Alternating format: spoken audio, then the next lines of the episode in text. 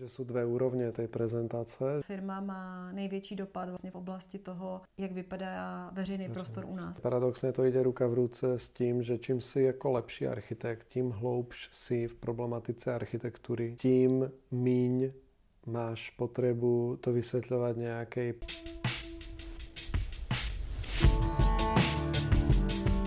Ahoj, tady je Petra a Dalibor. Dva architekti, kteří se rozhodli bojovat za efektivní prezentaci architektů. Protože věříme, že správnou prezentací získáme důvěru klienta a tím podpoříme vznik kvalitní architektury. Tudíž se nám všem bude žít líp. A tohle je Vizuin podcast. Oddechová inspirativní debata, kde zachytáváme naše myšlenky a podněty z desetileté praxe. Podcast pro všechny ambiciózní architekty, kteří berou své klienty a prezentaci jako důležitou součást své práce. Vítejte.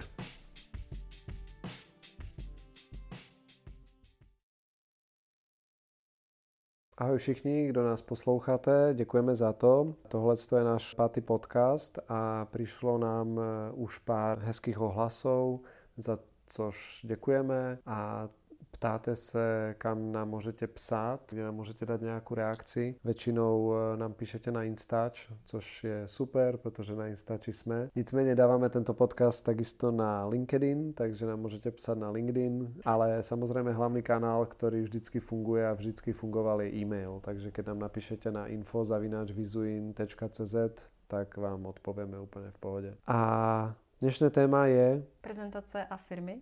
Mhm. Slovo prezentace je vlastně v těch firmách hodně široký pojem, protože prezentaci používají firmy jednak ústně nebo tištěně a v těch tištěných i vlastně v ústních ještě používají ve fázích průběžná prezentace, finální prezentace, kde odevzdávají hotový jakoby projekt nebo studii, potom nějaký dílčí prezentace například různýma profesantama.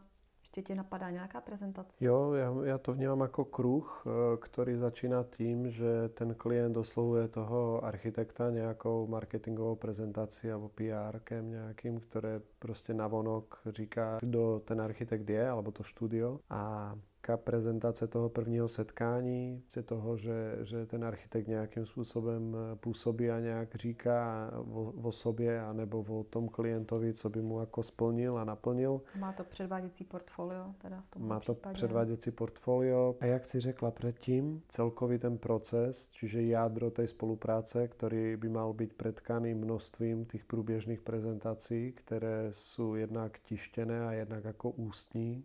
A celé to končí finální prezentací a ten projekt opět slouží pro prezentaci dalším budoucím klientům. Čiže znova se dostane jako na web v nějaké podobě, v nějaké prezentaci. Takže tím se kruh uzavírá a tohle je vlastně celý jako život, koloběh prezentace v architektonické praxi. Proč si myslíš, že to bylo tak těžké do toho podcastu dostat? No, pro mě je to náročný asi z toho důvodu, že v tom vidím strašně moc uh, souvislostí a drobností, na který to navazuje. A v té firmě, firma je vlastně už největší systém, protože mm. je tam množství struktur jako management, uh, senior architekt, junior architekt nebo vedoucí jakoby firmy. Mm. Je tam obrovské množství lidí s odpovědností, kompetencí a každá z těch rolí v té firmě má trošku jiný úkol, hmm. třeba i v té oblasti prezentace, když hmm. se nebudeme bavit jenom o tom navrhování. Plus vlastně jsou tam mnohem asi náročnější práce s klientem, hmm. protože ten klient je větší, logicky má víc požadavků, ty objemy i těch návrhů jsou větší, takže tam vzniká obrovské množství hmm. otázek při té prezentaci. Ale pořád tam zůstává ten jedinec a to je architekt. Hmm. Většinou v té firmě všude hmm. je na těch pozicích architekt, primárně vychovaný jako architekt a ta úroveň té prezentace, to vnímání její pořád se mi zdá, že je ještě ne o tom sdělení, co má prezentace sdělovat, ale o tom, co má ukazovat a jak, jak vlastně má vypadat hezký obrázek a v tom je to pro mě to téma náročný vlastně. Hmm.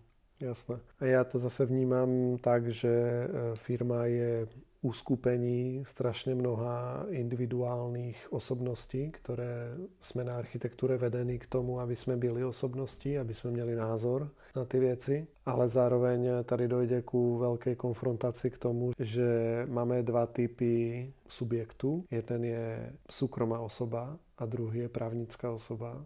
A právnická osoba je firma.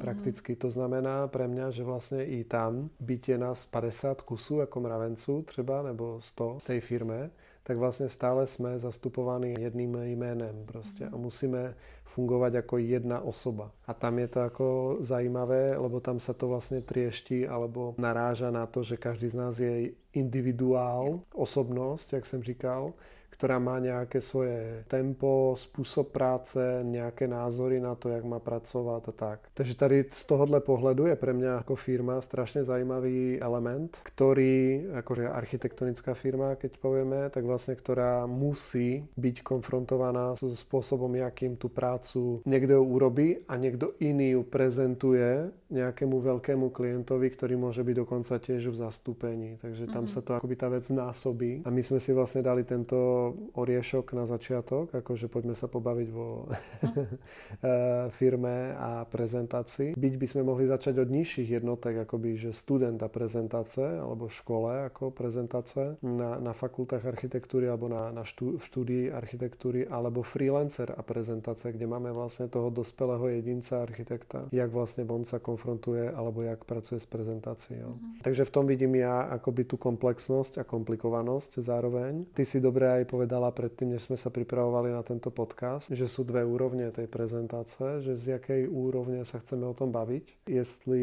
o tej prezentácii projektu, anebo o tej prezentácii firmy, anebo o tej vnitřní prezentácii třeba a externí prezentácii. Jasne. Jo, takže tam to je to vlastně, na čo ty si trošku možná narážala aj teďkon v tom úvodu, že vidíš mnoho tých proměnných a mnoho Jo. od stínu. Máš pravdu, že vlastně uh, možná nám už to přijde samozřejmý, že mm. jsou různý typy prezentace, mm. který si jak v rychlosti vyjmenoval. Mm. Je rozdíl, jestli je to nějaká předváděcí prezentace, kdy potřebujeme toho klienta jakoby získat na základě našich referencí, mm. tak o té se teď bavit nebudeme, protože to je další samostatný velký téma. Pak je teda určitě prezentace teda ta vnitřní, kdy hmm. jako ještě tam není klient, ale právě se to v těch strukturách předáváme mezi sebou, což může být ten kámen úrazu, hmm. časovej určitě Jasne. I, protože vlastně trošku jinak se připravuje prezentace pro laika v architektuře a pro odborníka.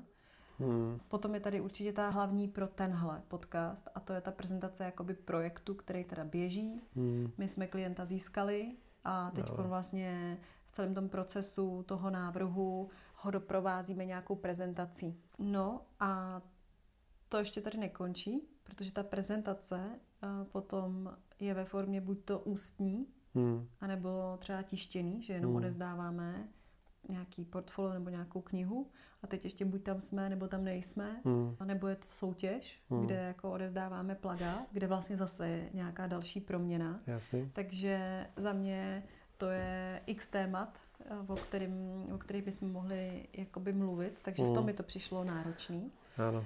Ale zároveň mi to přijde strašně smysluplný o tom začít mluvit jako primárně, protože firma má největší dopad vlastně v oblasti toho, jak vypadá veřejný Jasně. prostor u nás, protože samozřejmě Jasně. čím větší ta firma je, tím větší uh, zakázky dělá ano. a uh, není nic horšího, než když vidím, že vyhraje u investora architektonicky horší návrh, mm. jenom kvůli tomu, že vlastně té dobré firmě nezbyde čas na promyšlenou prezentaci. Mm. Nebudu říkat záměrně jako krásnou, protože to podle mě dneska není ten největší mm. problém. Udělat krásné obrázky, mm. ale udělat jakoby tu promyšlenou, správnou prezentaci, která jo. zasáhne toho klienta. Mm. A vlastně paradoxně to jde ruka v ruce s tím, že čím jsi jako lepší architekt, tím hloubš jsi v problematice architektury, tím míň máš potřebu to vysvětlovat nějaké povrchnej cházce, která, která to vlastně jako nechápe, jo? Prostě co ty vidíš v té architektuře. No to je jeden typ architektů, s kterým se můžeme setkat. No ale že už mě taková ta Podle mě prostě, že čím si jako fakt, jako čím si hloubš prostě v tom oceáně toho poznání a v té architektuře a vidíš jakoby ty konsekvence té architektury a prostě přemýšlíš z různých stran a z různých analýz typu jako sociologické, kulturní a ještě já nevím, jaké jako vzťahy demografické, tak pak je ti za těžko jako si od toho dať voraz a pozrieť se na tu věc jako z výšky, pokud nemáš vlastně na to tým, který by to teď vzal a povedal, tak jak bychom to odprezentovali, jak bychom to ukázali vlastně tomu klientovi. A my máme to štěstí, že pracujeme jak s firmami architektonickými, tak krajinárskými, tak firmami, které se venují fit-outům alebo interiérům a robí jako velké interiéry pro firmy. A byť mají různé, ten finální produkt je jiný, tak vždycky se bavíme o tom, že vytvárají kvalitní prostředí a pracujeme s nějakým klientem, který má zákazníků, alebo používatelů, alebo dalších zaměstnanců, kteří musí vlastně v tom prostoru fungovat potom. Takže tam je znova vlastně ještě přenesená jako zodpovědnost za někoho dalšího. Takže tam je to zajímavé, čo by sme sa mohli jako pobavit o tom, že z tej úrovne toho, čo majú tieto firmy, alebo tieto rôzne obory, profese, alebo rozdílné, ale čo majú zároveň jako stejné. Takže sa tam stretáváme jako aj so stejnými. Tohotně tady jsme na úvod jenom k tomu tématu, proč je to téma těžký, jako všechno řekli ty hmm. i já. Tak mi z toho jak vychází, že možná se to zdá jasný, ale na druhou stranu, když jakoby bych jako student architektury přišla do firmy, tak si neuvědomuju až do takové míry rozdílnost té prezentace, tu zodpovědnost. Prostě mm. přistoupím k tomu, že barák a hezky ho zobrazit. Jo, jo, jo. To si myslím, nebo byl to minimálně mindset můj ve škole. Mm. A občas se mi stává, ať když jsme v jakýmkoliv typu firmy, kde není ta struktura, že jsou tam jakoby jenom třeba senior architekty. I mm. to jakoby je určitý typ našich klientů. Tak pokud je to struktura, kde jsou junioři, nebo mm. kde jsou třeba stážisti, mm. nebo různý zahraniční erasmy, tak se děje, že tam vlastně začne ujíždět ta prezentace z toho klient sdělení mm. k tomu krásný obrázek. Jasné. Mm. Mm. Takže i z toho mi přijde fajn, že jsme ten úvod tak jako by možná rozvlekli, mm. že možná někomu, kdo nastupuje do firmy anebo na stáž, mm. je fajn si vždycky na začátku uvědomit to, že je to nějaký organismus, mm. který nějak funguje, má nějaký rukopis. Já tam sice vstupuju jako jedinec s nějakým mm. nadáním, ale to moje nadání by nemělo převyšovat sobeckost, kdy já vlastně si chci něco odprezentovat svým způsobem, nebo si chci něco navrhnout svým geniálním způsobem a tím měnit vlastně rukopis té značky, kvůli čemu si jí ten klient třeba vybral. Jo. Mm. To si myslím, že na jednu stranu přináší samozřejmě inovaci do té firmy, ale pokud tam není nikdo, kdo potom tady ty inovativní věci vezme a celý je jako srovná a řekne si, ano, tohle jsme ještě my, tohle už my nejsme, tohle náš klient potřebuje vidět nebo slyšet, ale tohle už nepotřebuje, mm. nebo naopak tohle je pro nás už energeticky, ekonomicky neudržitelný dělat. v té prezentaci, mm. tak se tam pak právě zanáší to, že se často nestíhá. Ty lidi opravdu na tom jako dřou, mm. ale když to tak řeknu, tak ta práce je vlastně v tenhle moment zbytečná. Mm. Jo, že vlastně tolik práce, ale vlastně taková blbost. No, jasné. A tohle je vlastně něco, co mě jako trápí, protože mm. na jednu stranu všichni máme krá- rádi krásný zobrazení architektury, ať mm. už cizí, nebo tu, kterou navrhneme, mm. ale na druhou stranu já vidím, jak to je jako toxický v těch firmách i pro toho jednotlivce. Jo? Mm. Jako každý z nás se asi zasek, my jsme to říkali v tom minulém podcastu, jsem zasekla na čtrnáct dní na řezu. Mm-hmm. Jo, a to jsou Jasně. potom... No, já myslel spíš, že tě trápí jako to sdělení, že tam jakoby abstinuje v tom projektu, protože se to mění jenom na prezentaci formálních výkresů. A že já jsem spíš ten, kterého trápí vlastně to, že, že pro boha sedíš u toho jako jo. tři dny, jako to nedává smysl. Jo. Nás trápí oba dva tady ty dvě témata, ale každý z nás je řeší jinak. Mě lidsky trápí, když Aha, jakoby okay. stráví někdo uh, zbytečný čas nad výkresem a někdo nadřízený mu musí říct, hele, sorry, je to nepoužitelný. Jo. To jsou prostě takové věci, které jako zabolej. Mm. To, že mě jako trápí, pokud vlastně v prezentaci není sdělení, ale je jenom jako pěkná, nebo mm. to sdělení se mine, mm. jak toho klienta, mm. tak to je moje globální téma. Mm. No. A tím se dostáváme asi k tomu, že co je důležité říct na začátku, že pro nás prezentace není ta otázka, co máme tam dát za obrázek, nebo jak to má vypadat, mm. ale co potřebuju říct. co tak potřebuju sdělit. Tomu člověku, který o té architektuře moc neví. Tak.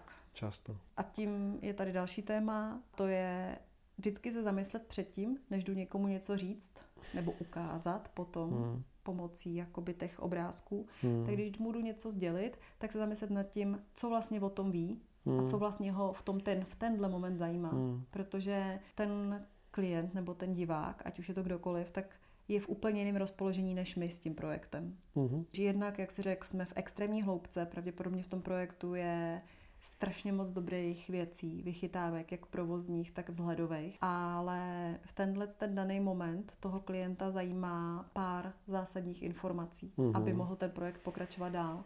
Jasne. A my často jako architekti máme asi tendenci ukázat mu úplně všechno, co jsme v ten moment do té doby udělali a ještě mu to ukázat krásný a naleštění. Zase se dostáváme k tomu problému těch firem, čím je ta firma větší, tím má větší ty zakázky a většina to ukazuje na knihách nebo portfoliích, mm. tím ty portfolia jsou tlustší. To se bavíme o portfoliích, které jsou v průběhu toho projektu, to znamená, že třeba jdeme odprezentovat už jakoby fázi konceptu, kde už jsme v nějaký pokročilejší fázi, máme prostě dvě stě stran a teď těch dvě stě stran třeba á tři musíme každou prokreslit jakoby do pěkna mm. a přitom šlo třeba o to říct si s klientem tři věci, aby mu bylo jasný, že mm. jo, jde to dobře, můžeme pokračovat dál.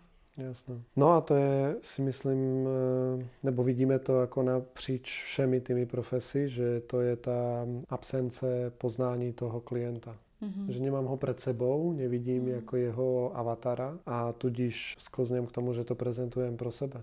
Alebo prezentujem to pro svého vedoucího toho týmu například. Přesně tak. Prezentuješ to vlastně tak, jak jsi se naučil, že je to správný. Hmm. Což jsme se naučili ve školách prezentovat architekturu a to, co jsme tam jako všechno udělali architektovi. Hmm. Ale prezentujeme to tak, jak jsme se naučili, že je to správný. A to je, odprezentujeme veškeré vlastnosti a výhody, který jsme od minule navrhli mm. a ukazujeme je architektovi, který mm. vlastně čte nějakým způsobem ty mm. informace a nějakým způsobem chce vidět upravený mm. ten obrázek.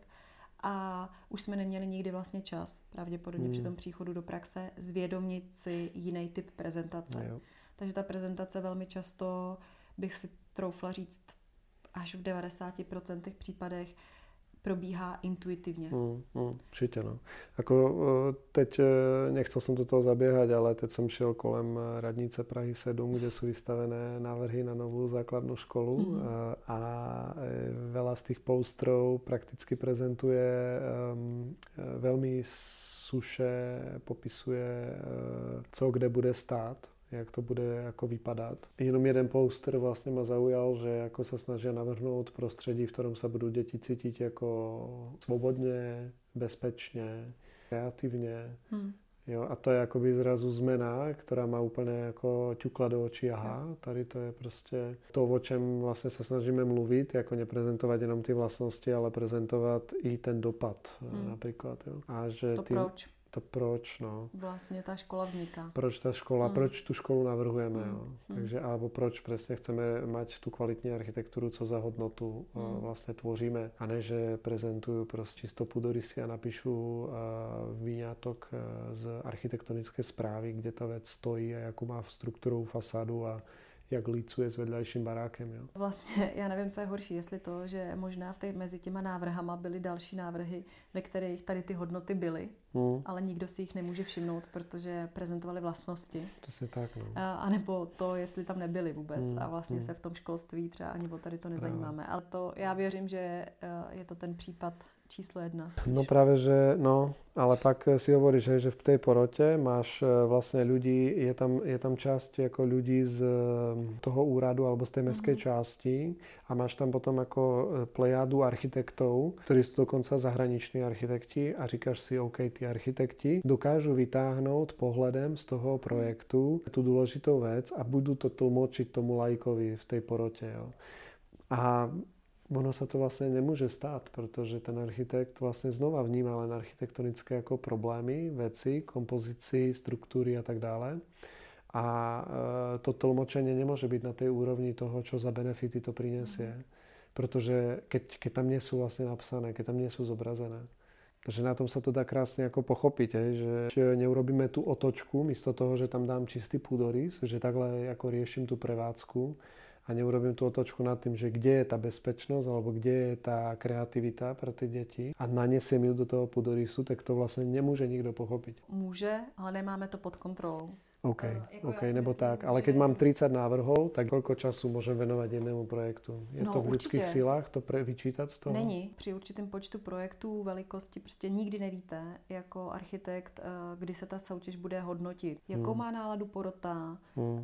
kolik mají času, kolik tam bude těch projektů odprezentovaných a pokud vlastně necháme ty benefity přečíst nebo spoleháme na to, že to tam uvidí, protože to tam je, vlastně vzdáváme té zodpovědnosti a té možnosti to ovlivnit vlastně mm. to sdělení a proto si myslím, že vždycky je lepší, když se nad tím zamyslíme my a stihneme to vytáhnout my, mm. protože potom si nemusíme říkat, tyjo, jako byl to skvělý projekt a škoda, že jsme to neudělali, protože oni z jakýkoliv důvodu to nedokázali prostě přečíst. A může to být mm. někdy i pitomost, že už jsme byli dvacátý návrh v pořadí a už prostě byli unavení, no, protože pořád o tom rozhoduje lidský mm. faktor, mm. který skenuje ty věci a vytahuje mm. a ta únava tam přijít může. Nebo hádka mm. třeba, nikdy nevíme vlastně v jakém kontextu. A tak ta soutěž je specifická. Je, ale můžeme, keď se jako vrátíme zpátky trošku jako k tomu, že nějaká firma robí projekt, pracuje na ňom. V rámci toho týmu sú rôzni architekti nebo ľudia, ktorí vytvárajú treba z rôzne výstupy a potom sa o nich ako tam spoločne bavia. A jak som hovoril, že v tých rôznych profesiách vlastne vidíme ten samý problém, mm-hmm. že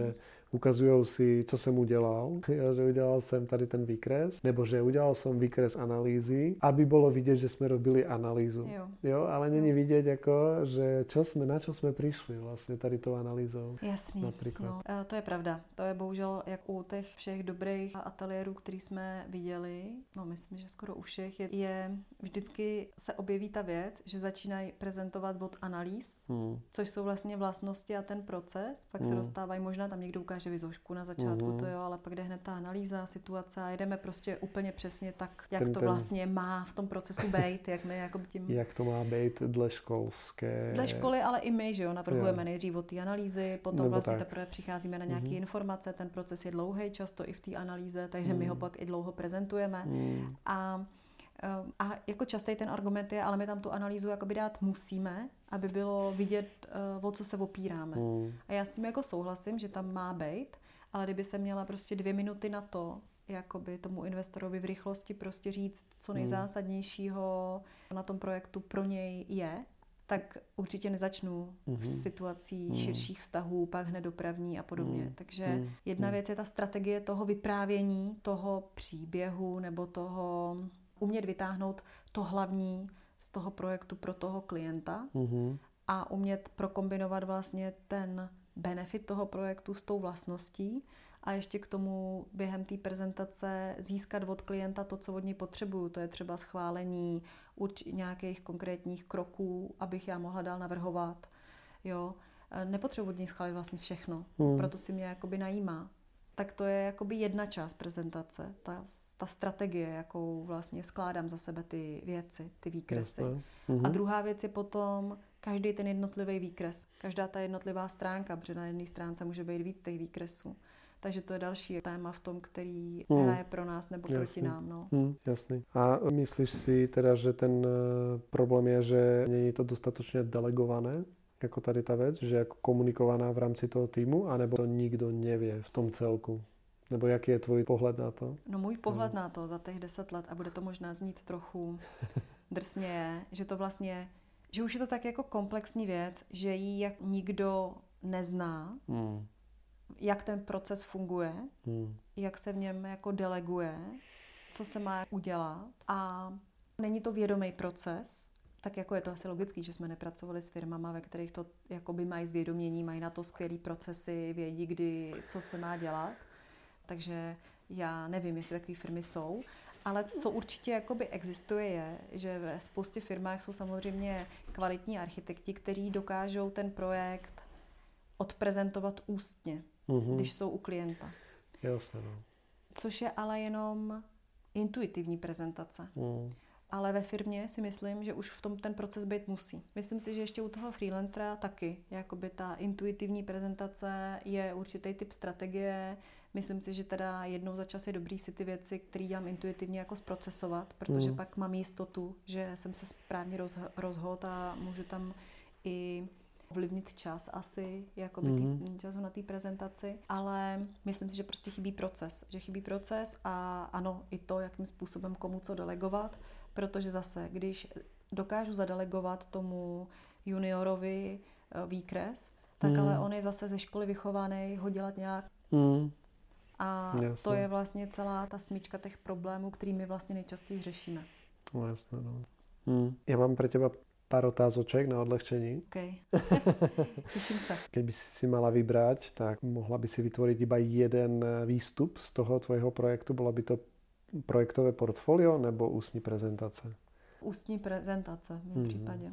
Jasný. Tak je zajímavé, že vždycky tvoríme, alebo mnoho aťáků tvorí spíš to portfolko a na něm prezentují ústně, mm-hmm. což asi není to samé. No, se můžeme o tom no, pobavit pak. Je tam zase jiná úroveň zamyšlení mm. a jiný i to médium, jiná plocha, kterou vlastně mm. na to mám.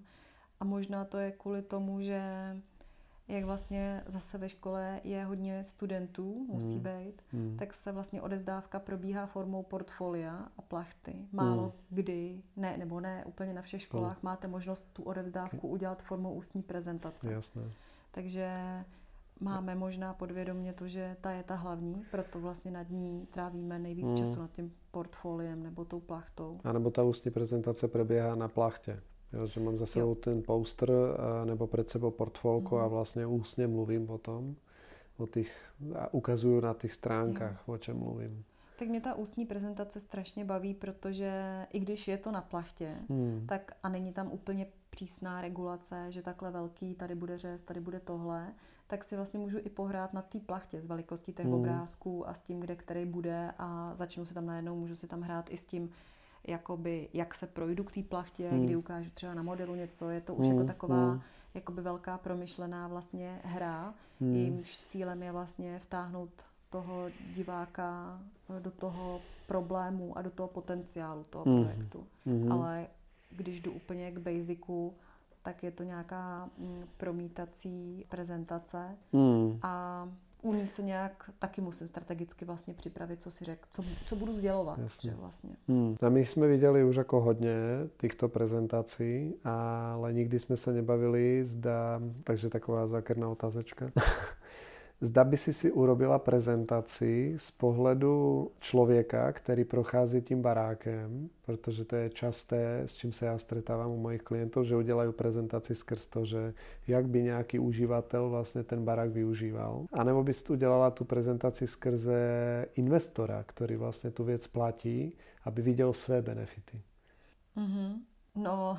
Určitě bych se zamyslela nad tím, co to je za investora mm. a do jaký míry přemýšlí nad svýma uživatelema. Mm. Jestli chce jenom vydělat tím přeprodejem nebo být hrdý na to, že má budovu s pěkným třeba veřejným prostorem mm. a jakoby víc vnímá třeba sebe, tak bych mm. asi to přes toho uživatele úplně neprezentovala v tenhle mm. moment. Mm. Pokud ale vím, že jedna, jedna z důležitých věcí i pro toho investora, kromě toho, aby to bylo ekonomický, nebo pro ně jakoby ziskový, je i ten uživatel, mm-hmm. tak potom asi ta strategie je jako dobrá, ale mm-hmm. určitě bych celou prezentaci neodehrála jenom na tom, že prochází ten uživatel nějak tím domem. Jasně. Jako nikdy se investor podle mě nerozhoduje, pokud jakoby pouze podle uživatele. Mm, jasný. Super. Další rychlá otázka. Kdyby jsi měla pracovat ve firmě, tak firma do deseti lidí nebo nad deset lidí? No. Které by si dělala na prezentacích? Já, tak...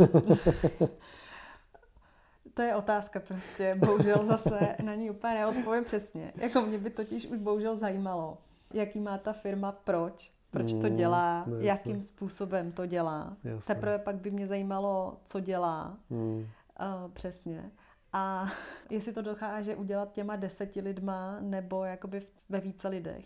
Ve více lidech by mě potom zajímala struktura, jaká tam je. Mm. A samozřejmě pozici, kterou bych měla. Protože mm. asi jako při téhle úrovni vědomí práce s projektem a klientem by jsem nemohla nastoupit do velké firmy, ve které nevím, jaký má proč, jaký má jak, na úroveň junior architekta třeba. Protože by vlastně jsem neměla okruh vlivu na to, podívat se třeba na tu prezentaci z toho nadhledu. Jo. Mm. Takže určitě by mě Jasne. by tam zajímalo to, ten vyšší dopad té mm. jakoby firmy, proč mm. vlastně existuje. Jasné, takže právě si řekla, že jsi totálně nezaměstnatelná. Ale baví mě pracovat jakoby externista i s velkýma firmama, mm. i s malejma. Jasné. Ale je tam důležité zadefinovat si, co je tím cílem té změny mm. tam. Mm. No ale my mnohokrát jako pracujeme třeba s tím, jak třeba senior manažer mm. nebo prostě senior architekt se svým týmem, a když dojde vlastně tady na to, na tuto kritickou otázku, proč děláte tu věc tak, jak děláte, a co je vaše jako specifické, jak to děláte, mm. tak vlastně musíme se pozrieť o level výš a musíme zavolat toho majitele. Tak. A musíme se, musíme se vlastně pobavit o tom s ním, protože vlastně mnohdy ani ten senior, který tam je třeba x let, mm. tak vlastně tu věc neví. Nebo ji nedokáže říct, sdělit. Nedokáže jako když to sdělit. Slyší, tak ví, že to mm. je ono. Hmm. A možná se to tam nějak jakoby v té firemní hmm. kultuře někde jakoby tak Jasný. nezděleně předává, hmm. ale jako upřímně i jako já si myslím, že pokud to nemá člověk vlastně napsaný a neprojde hmm. nějakým zase vědomým, vědomou prací s tím, tak na to zapomíná, jakoby i my to samozřejmě máme hmm. a, a musím říct, že když mám jakoby ten den ráno vstanu a nemám dobrý den, hmm. tak si to prostě musím přečíst. Určitě, no. Protože nemusím se na to znova rozpomínat. Prostě mm. přečtu si to, vím to a úplně jinak mě to jakoby nabije. Mm. A té prezentace, teda když teď mm. zase přeskočím, se to týká tak, že ona je tak silný nástroj, ta prezentace, mm. že pokud mi ta prezentace přiláká špatný zaměstnance, a tím nemyslím jako architektonicky špatný, ale takže nemáme stejný důvod, proč to děláme a stejný jak, proč to děláme, nebo klienty, který mají vlastně jiný důvod, proč ty věci chtějí realizovat, jakým způsobem jim vyhovuje to dělat, tak začnu být nešťastný v té firmě. Takže mm. proto je to pro mě důležitý i v té oblasti té prezentace a proto se k tomu často jako dostáváme. Protože Jasne. mě mnohem méně zajímá ve výsledku, jak dosáhnout krásného obrázku zase, ale mm. jak dosáhnout toho dorozumění na všech těch úrovních. Jako. Mm. Jenomže kdybychom si udělali rychlou anketu, tak bychom viděli, že možná osmdesát procent mladých lidí jde do různých firm kvůli tomu, jak vypadají ty návrhy. Čiže co ta firma dělá, mm. čím se prezentuje. To jsem měl, jo, to jsem měl potvrdené i vlastně na prezentaci Bigu, mm. keď se premietal film o Bjarkem Ingelsovi, a bol tam vlastne jeden zástupca z jeho firmy, hodne vysoko postavený človek. A ja som sa ptal na tú prezentáciu, ktorá je na webu, a říkal mi, že to je prezentácia pouze pro naberanie lidí. Mm-hmm. To znamená, že vlastne ty nemáš šancu ako mladý človek nájsť alebo zistiť, že či sa v tom kolektíve budeš cítiť dobre alebo nie. Zase. Ty pohovory jako a ty portfolia, hmm. protože dělám často s, li, s lidma portfolia, jak se studentama, který teprve hledají práci, hmm. tak i s lidma, který přichází a jim před třicítkou a měli tu smůlu, že udělali třeba hezký portfolio a bohužel pracovali dva, tři roky ve firmách, který si nesedli. Jasne. Protože zase často tam všichni ukazovali to, co, a v těch firmách zase u nich hledali jenom přes co, případně pokud tam byl zase na pohovoru někdo, kdo je jako dobře čte v lidech, tak uh, nějakým způsobem se tam dostali jako, jako dál a možná to chvilku příjemný bylo, ale uh, tak to je velký téma tady to. Uh, to jsem odpočila jenom, protože ta otázka byla na mě docela jako zákeřná. Ale zase, jako teda teď mě jako by úplně napadlo, že lidsky bych se asi rozhodla, kdybych si musela vybrat. Mm-hmm. A oba dva ateliéry měly fakt dobrý, jakoby proč a jak. Mm-hmm. Jako, že bych s nima, přesně, dejme tomu, že, jo, že tady to je stejný, tak bych si vybrala já menší ateliér, když se to dětí, protože jsem prostě introvert. Jasný. No vidíš, to si mohla pojedat na začátku. Ano, okay. Mohla, pardon. Práce z domova nebo v ofisu? Myslím na projektu? Si, jo, myslím si, že je fajn kombinace. Mm-hmm. Protože to jedno stejný prostředí každý den mm. um, ne otupuje, ale právě rozfokusovává možná uh, tu pozornost v některém tématu. A občas, když si jdu ten projekt vyřešit na jiný místo, než ho řeším normálně, tak přijdu efektivněji a rychlejš na ty věci. Mm-hmm. Takže si myslím, že pokud uh, jsou všichni stejně jako zodpovědní v tom projektu, tak je fajn ta kombinace. Mm-hmm. Pro mě určitě. Okay. Pak jsem má poslednou otázku, kterou si vlastně trošku zodpověděla. Dle čeho by si si vybrala firmu, kde by Aha. si pracovala, a tak to si trošku... No tak vidíš. Takže hezky jako se to navazuje na to těch firm na deset nebo na deset lidí. To jo. A ještě teda, kdybych, když ta to je jako přímo otázka, tak uh, asi bych si nevybrala ještě firmu, kde jsou moc přehypovaný jako technologie a ty obrázky, mm. architektury, mm. protože si myslím, že je udržitelnější hledat nějaký ne úplně jenom, ne jenom jakoby hodně vyšperkovaný veškerý ty obrazy v průběhu pro, projektu, mm. ale vlastně mít různý úrovně jako mm. té prezentace těch obrazů, ať už prostě dokreslování v tabletu, ať už vlastně jakoby práce s modelem, hmm. tak to je pro mě vlastně jako taky důležitý. Jestli v tom hmm. procesu to musíme přehánět, aby jsme hmm. v každé fázi viděli jako jenom ty hmm. nejhyperreálnější obrazy té architektury, anebo jestli vlastně tam dokážeme s tím, co máme, v možnostech vystačit. Jasný. Ještě mě napadla jedna, že prezentace projektu pro klienta fyzickým modelem nebo virtuálním modelem? No jo, já si myslím, Oba že... jsou stejně perfektné. Já jsem, já, já jsem takovouhle podobnou otázku dostala v těch obrazech, myslím. Asi jo, no. Ale ona možná nebyla takhle položená, ale jako tak modelem pořád asi ještě. Jasné. No. To já jako vím ty odpovědi, ale... No. Můžeme zdůvodnit proč? Jako? Jestli můžu zdůvodnit, no, tak může to být i tím, že já nejsem úplně jako um, fanda do těch technologií mm. a prostě vždycky ten model mi umožní, ten model mi pořád umožňuje nějakou, ten ještě jiný úhel pohledu, který mi pořád v tom virtuálnu chybí, no, ale tak jako já to vždycky propojuju, protože zase Jasne. V tom digitálním modelu už mi nevadí jít jako do toho většího detailu toho, mm. mo, mod, toho návrhu. Jo? Jako zase na modelu dokážu dělat jenom do určitého detailu Jasne. Návrhu. Nemám Jasne. Zase ráda takový to, že v tom modelu vykreslovávám mm. každý mm. každý rám okna. Jako. Jo. A třeba já jsem viděl nebo sleduju profil z Melbourne, je to obrovská hala, do které ty přijdeš s klientem a s půdorysem, který promítneš jednak jednej na podlahu toho, té mm. haly. A vlastně vstupíte s tím klientem do toho půdorysu, kde teď myslím, že to trošku upgradeovali, že tam máš dokonce i různé nábytky jako stranou, takže můžeš vnést vlastně nábytek do toho svítícího půdorysu a přejít si s tím klientem, jak vlastně se cítí v tom. Jo. Co si myslíš o takéto formě, formě prezentace? No já jsem se zase chtěla tebe zeptat, uh, jestli to jakoby používali při návrhu rodinných domů, nebo to bylo při nějakých jako komerčním projektu, kdy jsme je prováděli jakoby bytama? No viděl jsem i uh, jedno, jeden rodinný dům, mm-hmm. ale viděl jsem i například zasedačku nebo administrativní budovu, jo. kde se promítá vlastně patro, kde kdo kde bude sedět mm-hmm. a jak to vypadá. Tak jako určitě to je zajímavá forma práce s tím uh, klientem, který se tím prochází, protože mm. samozřejmě, když to vidí jedna ku jedný, mm. ten, ten půdorys, tak uh, mm. víc to, mm. procítí to více smyslama, než jenom zrakem mm. a sluchem. Jo. Čiže jsme zase tam u té interakce, jako, že tam... mi přijde, že ta forma prezentace formou portfolia a plachty mm. je vlastně hodně pasivní na toho klienta, a že dajme tomu ta ústní prezentace s nějakou keynote nebo prostě tou, tou prezentaci za tebou může být víc interaktivní, nemusí být zase pasivní, jako, když, což, což vlastně nás posouvá do nové formy, formy služby toho architekta dnes. Jo, ta interaktivita je jedno téma, mm. ale já jsem to spíš myslela tak, že ten smysl té trajektorie, že já jakoby ten...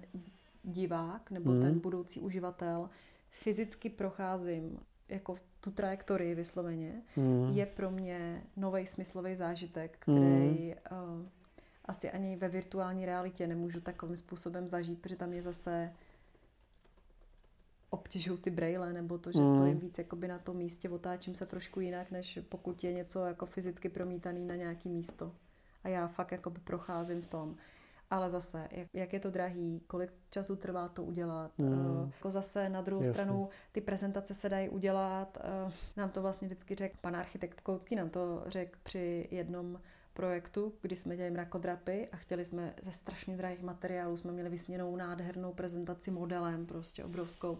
A on prostě řekl, jako schovejte si ty peníze a tu energii na, na, třeba, na jindy, na vaše třeba celoživotní jakoby výstavu, jo. A to je jakoby v tom, to bylo pro mě docela důležitý, jsem si dala taky reset, že jasně, přesně, jako no. o co mm. teďkon tady jde, mm. jako ty prezentace se dají vymyslet je ve všech směrech krásný, správný, ale kolik to bude stát energie, mm. kolik to bude stát peněz a co je ve věci, co můžu získat vlastně, mm. jo. Jo, jo, přesně. Čiže jako ty nejchytřejší lidi nepracují s těmi nejlepšími materiály, ale vytěží maximum z toho, co mají. Přesně tak. Hezky. Dobře, dobře, super. Tak jsme teď tak jako overview uh, prošli téma prezentace a firma. Hmm. Uh, a možná bychom teď mohli, hodně jsme se asi zaměřili, jako, nebo dotkli jsme se toho tématu udržitelnosti pro tu firmu nějakou obecně a hmm. srozumitelnost pro toho klienta. Hmm. A uh, protože to znám z těch uh, workshopů a ze všeho, tak vždycky uh, tady ta teorie globální je jedna věc, ale zajímají mě nějaký rychlý, praktický rady nebo mm.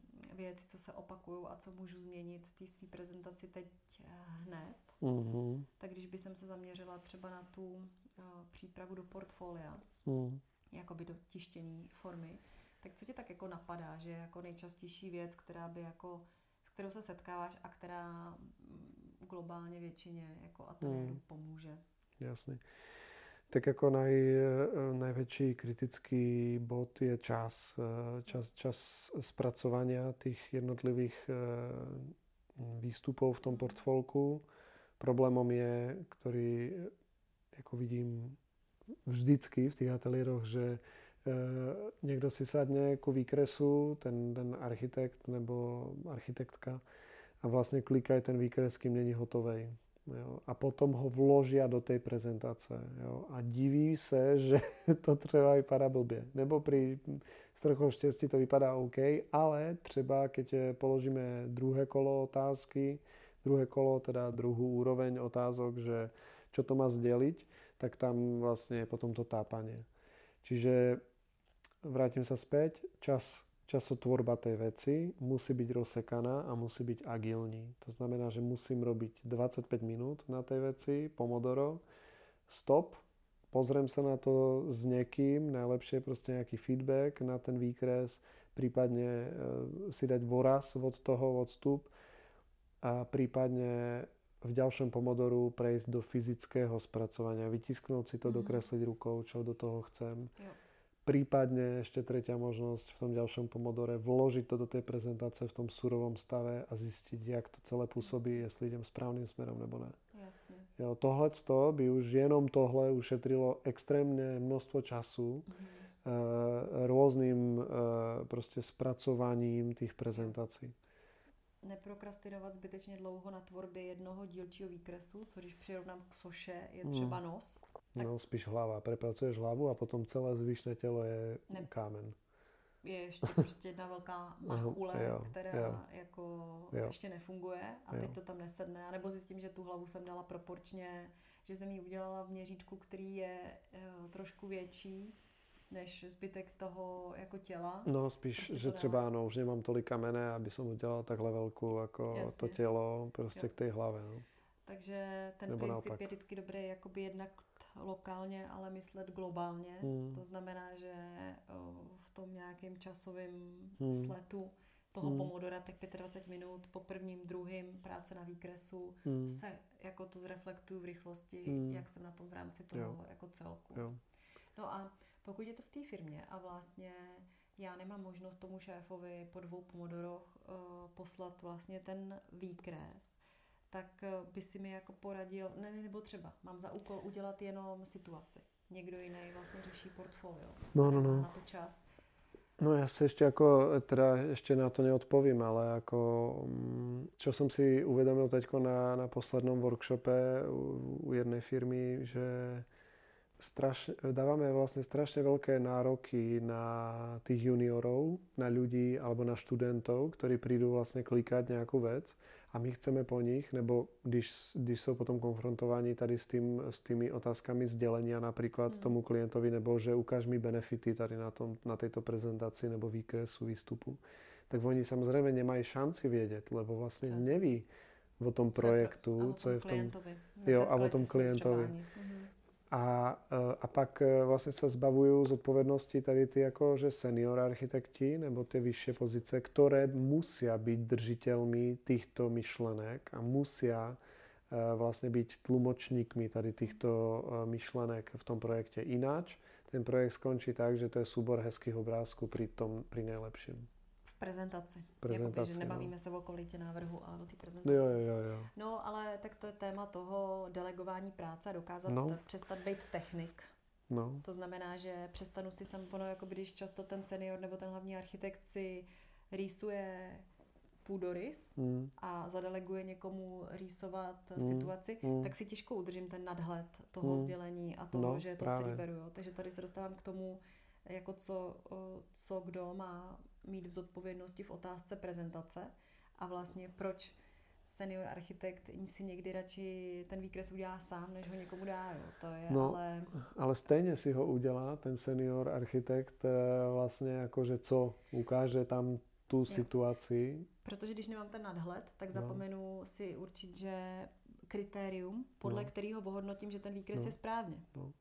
teďkon udělaný. No. Jo? To no. kritérium je to sdělení. A no. pokud si to kritérium toho sdělení neřekneme, mm-hmm. tak se pak začneme bavit o odstínu barvy, mm-hmm. která tam je a začneme ho měnit, mm-hmm. nebo o tloušťce nebo barvě čáry, protože vlastně jenom hledáme, kdy no. to bude správný. Protože mm-hmm. vlastně jako čekáme, až to uvidíme, tak jo. poznáme, že to je ono. Já řeknu příklad z krajinárské firmy zase, kde jsem viděl obrovskou situaci site plan, prostě, který mal tři metry, protože v tom meritku musel mít tři metry obrovského parku, nádherně komplexně vyrysovaný, jo, a, ale jako keď, keď som sa zeptal, akože, co jsou hlavné hodnoty toho projektu, třeba jako propojenost nebo výhledy na různé jako dominanty okolí a ptám se, kde jsou v té situaci, tak oni sami začali teda hledat a ukazovali, no třeba tady, a ukázali mi to rukou, jo. Jo. Nebo tady. Jo. A já říkám, no ale však to je jedna z vašich hodnot. Proč to tam není zakreslené? To je to důležité, aby to tam bylo. A ne, že robíme jako formální výkres. Hej.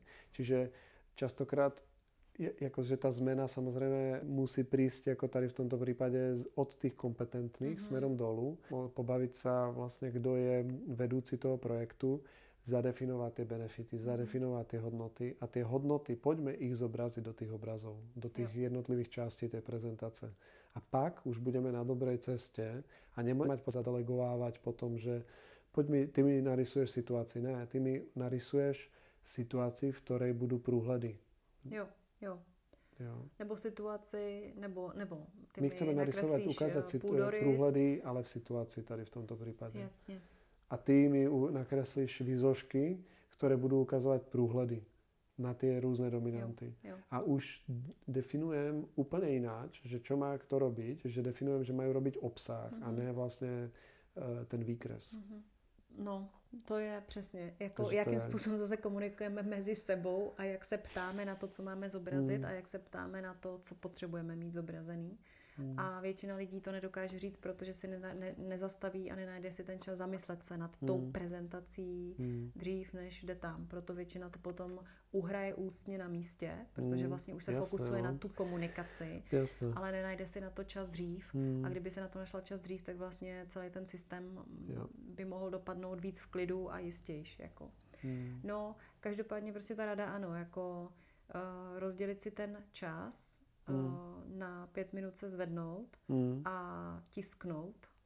Jako ne jednou za týden, ale fakt jako třeba každý den si tu práci vytisknout mm. je jako super rada, protože já vždycky v tom tištěným, ale i když je to ta no. ústní prezentace, vždycky v tom tištěným na tom stole, jak je to ohraničení tím fyzickým prostorem, tak okamžitě to tam, vím. To tam jako, vidíš ty chyby. Takže já když jo, prostě nevím, moc mm. dlouho se točím, mm. tak tisknu. Mm. A nebo jdu jo. se projít. No. Jo, protože ty zpracováváš á tři na monitore, kde mm. vypadá ta á tři jako á čtyři, jo, jo. prostě. Jo. A nebo naopak si ju nazumuješ a nevidíš celek, jo. Prostě nemáš šancu tady v té věci vidět ty, ty souvislosti, no. A co s nějakýma jako technickýma vysloveně problémama, třeba když vezmu portfolio, tak dobře. Když vezmu, že nejčastěji to ty klienti dělají v InDesignu, mm. tak co tam je taková rada, kterou by si poradil? že ušetří čas, když ji používají. Možná už někdo používá, tak bude rád. Jasné. V základu je používání jako masteru, prostě základná věc, aby všechny stránky vypadaly jako homogenně, že to je prostě od jedného aťáku a tak. Čiže to jsme naučeni trošku jako tými rozpiskami mm-hmm. a tak.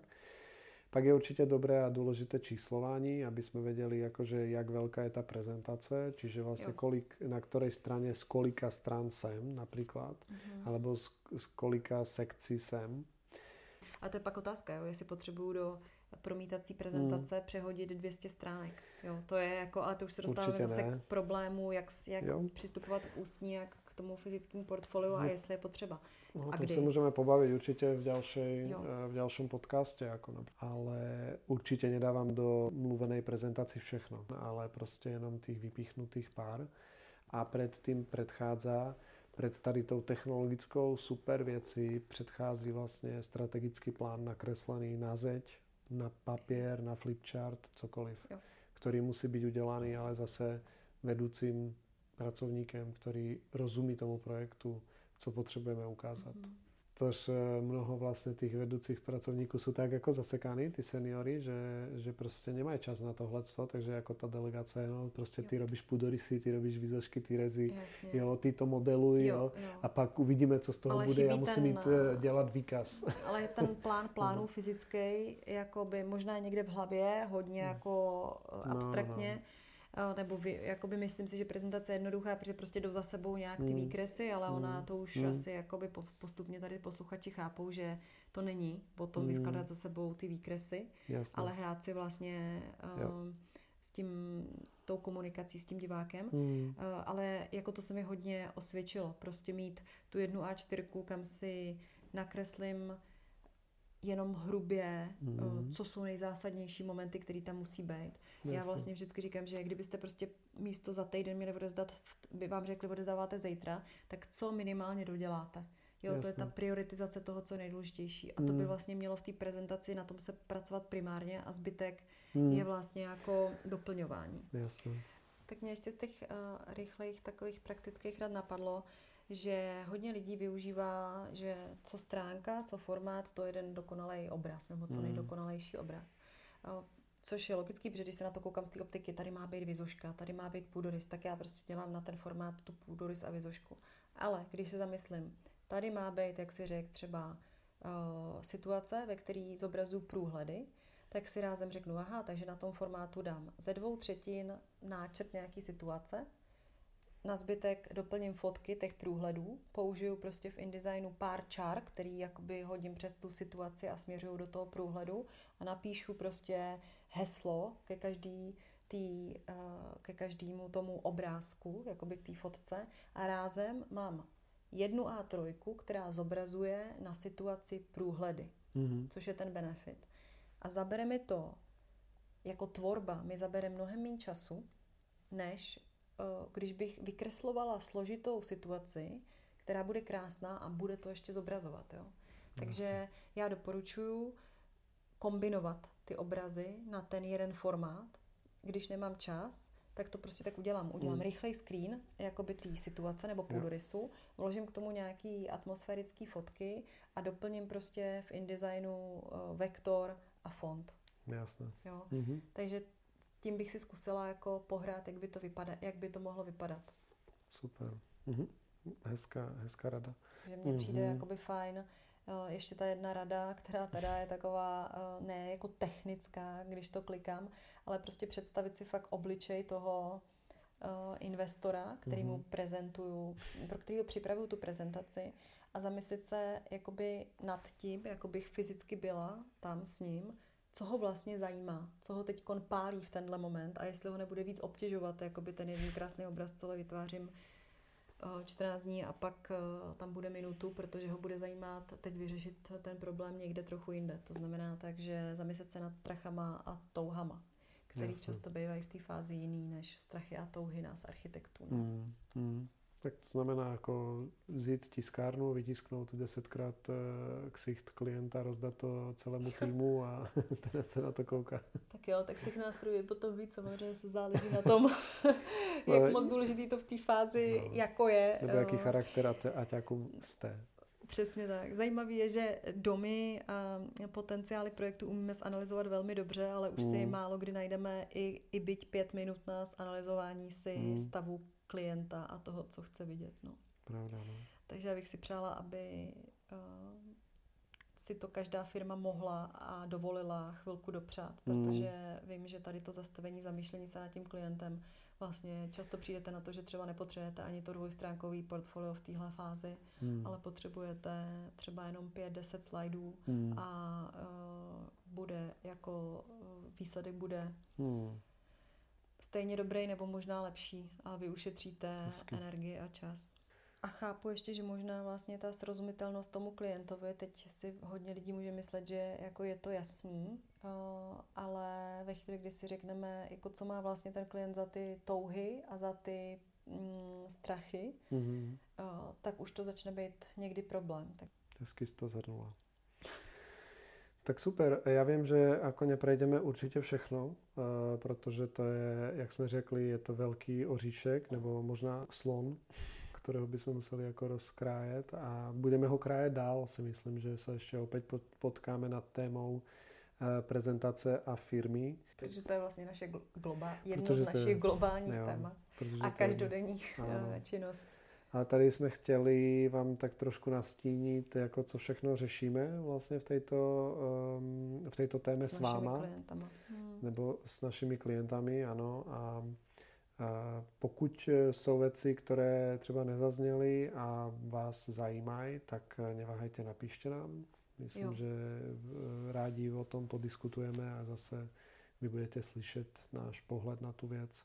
Určitě, já si myslím, že vlastně úplně nejlepší je reagovat na konkrétní otázky a problémy. Mm. A tam se vlastně toho můžeme dozvědět mm. mnohem mm. víc, než když my to vlastně tak nastíníme z toho jasně, nadhledu, ale... Uh...